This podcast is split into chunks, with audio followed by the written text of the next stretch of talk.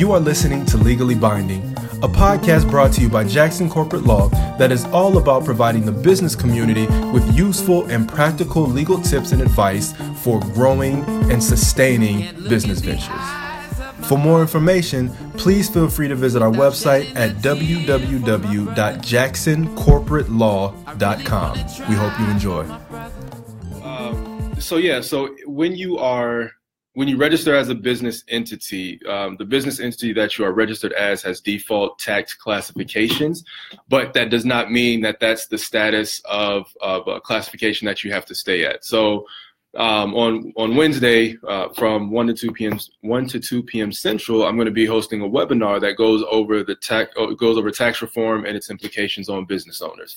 And within that webinar, we're going to be talking about, amongst other things, uh, the the deductions that have been taken away from pass-through entities. Um, the, the deductions that still remain for uh, for corporations. We're also going to be talking about um, uh, the ability to uh, to be taxed at lower rates for each of um, each of those tax classifications. So um, for flow-through entities, there was a 20% deduction that was uh, that was implemented, but the 20% deduction is not as straightforward as some people may think. So we're going to go through that formula, uh, and then for corporations, we're going to look at the new um, 21% flat corporate tax. So the uh, the corporate tax rate was brought down from a high of, of 37 down to, to 21, Well, I love which how you're is bringing that up, but the last time I learned about it through you on the show, it really doesn't affect me. so it. I don't get to benefit from it. So no no no. So so you you do and um and even oh, so you lie. no, no I did I did not I did not lie. I did not lie. Um you you do but as a tax code as a whole um, just understanding what the parameters are, what the boundaries are, and then how you can best position yourself to take uh, advantage of the tax code. That's that's going to be very crucial. So, uh, so again, once we go through all of these formulas, you'll see whether remaining as a flow-through entity or pass-through entity will will uh, render the best tax consequences for you, or if it would be beneficial to actually be taxed as a corporation. Now, when you figure that out, there are two things that that, um, that you can do. So, if you are a corporation um, and you want to be uh, taxed as a flow-through entity, you can file to be taxed as an S corp. So that's a flow-through entity, um, which you said that you submitted yours, and the IRS has not gotten back to you they yet. sure did send a bill. The, the IRS sends bills on time every time. Listen, they, first of all, they sent me a bill, and they were like, "By the way, we messed up. You actually owe this." After they gave me some money, Yeah, and they how you gonna give me money and, and then they call can- me back and ask for it back? right, and they and they the can check cash was spent the next day.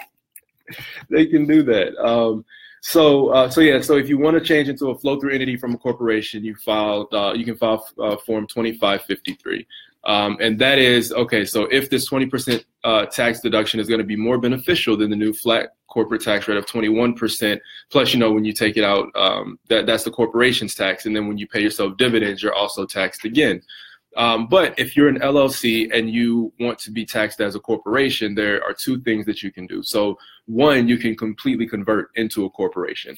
And if you're in the state of Illinois, uh, my advice has been don't convert until July 1st, because as of July 1st, the state of Illinois uh, will make effective new um, a new regulation that allows for what's called statutory conversion. So um, statutory conversion is essentially you filing a paper, a, document with the Secretary of State, and they will change your limited liability company over to a corporation. The way to do it right now is if you have a if you have an LLC, you have to create a whole new entity, um, and then that's a corporation, and then you have to effectuate uh, a merger of the two entities, with the corporation being the remaining entity. It's a lot more complex. It's a lot more um, it's a lot slower process, more expensive, and if it's not, and if that's not done right, there will be some unintended, unexpected, and unintended tax consequences that uh, that will arise. So, as of July 1st, there's this much simpler process that's already been enacted by, um, I think, almost every other state has statutory conversion uh, regular legislation. But in Illinois, wait till July 1st. The other thing that you can do is file what's called a Form 8832. So uh, 8832 is a document that allows you to that allows a an LLC, um, multi-member and single member, and a partnership to be uh, to elect to be well, um, yeah, to elect to be taxed as a corporation. So That's uh, what I did, correct? um, no, no, you filed Form 2553. So you're you filed to be taxed as an S corp. Gotcha. Right. So you're still a flow through entity. But if you want to um, completely separate the those taxes and allow your entity to pay taxes on its own and pay at that corporate tax rate, um, then you would file that form 8832. Now, this is um, this is entity specific as to how you've been operating and, and, things that you may have or may have may not have done. So, um, if you've already made a, a section or an 8832 election, you can't make another one for five years. Um, and if yeah, what? Yeah. So when you're a limited liability company, you can't just continue to change your your tax classification back and forth. Now for 2553, it's not it's not they don't have that same five year limit. Gotcha. Um, but if you're if you're electing to go from being taxed as a, as a pass through to being taxed as a corporation, there is a, a six, there's a 60 month term. Why? Because they don't want people to just go back and forth uh, at their own whim.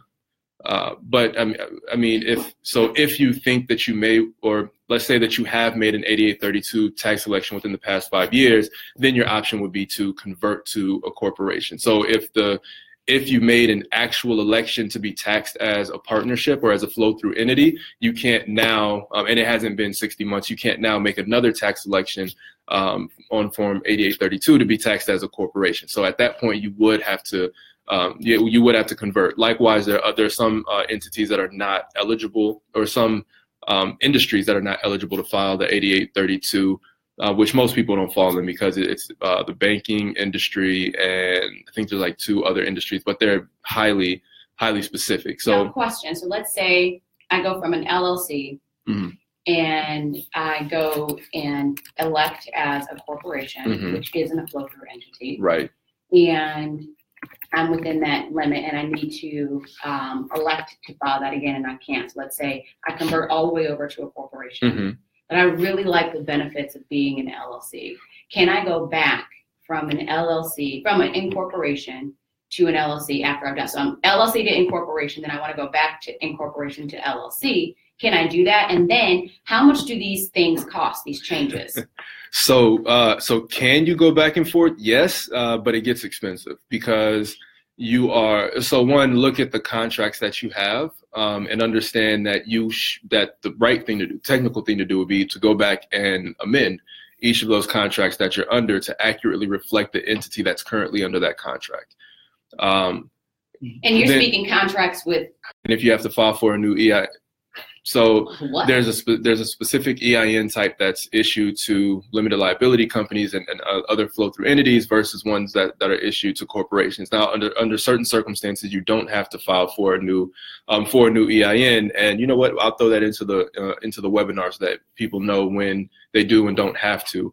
Um, but but yeah, so going back and forth, it gets expensive more so from uh, from the, the legal standpoint of, of and the tax standpoint of having to understand how that's going to affect us, especially if you are uh, converting mid year, um, because there are some other accounting implications that go along with that. So uh, so I would say make sure that you get with your professionals, make sure that that um, you're really looking at your accounting, at your tax, make sure that you know uh, if switching over is going to be the best for you and and figure out your um, like really what are what are the pros and cons um, outside of taxes to operating as an LLC versus a versus a corporation because people think that there's a, a, bunch more that comes along with operating as a corporation. A lot of it is just maintenance stuff, so it's not it's it's not that serious. And if you have a good attorney, if you have a you good have accountant, a good attorney, right? Then. Yeah, the yeah, yeah, place. yeah. Once again, this has been Legally Binding brought to you by Jackson Corporate Law. For more information, visit our website, www.jacksoncorporatelaw.com. And of course, don't forget to follow us on all forms of social media and subscribe to our podcast so that you can receive updates on each newly released episode. Until next time, we wish you continued success in life and in business.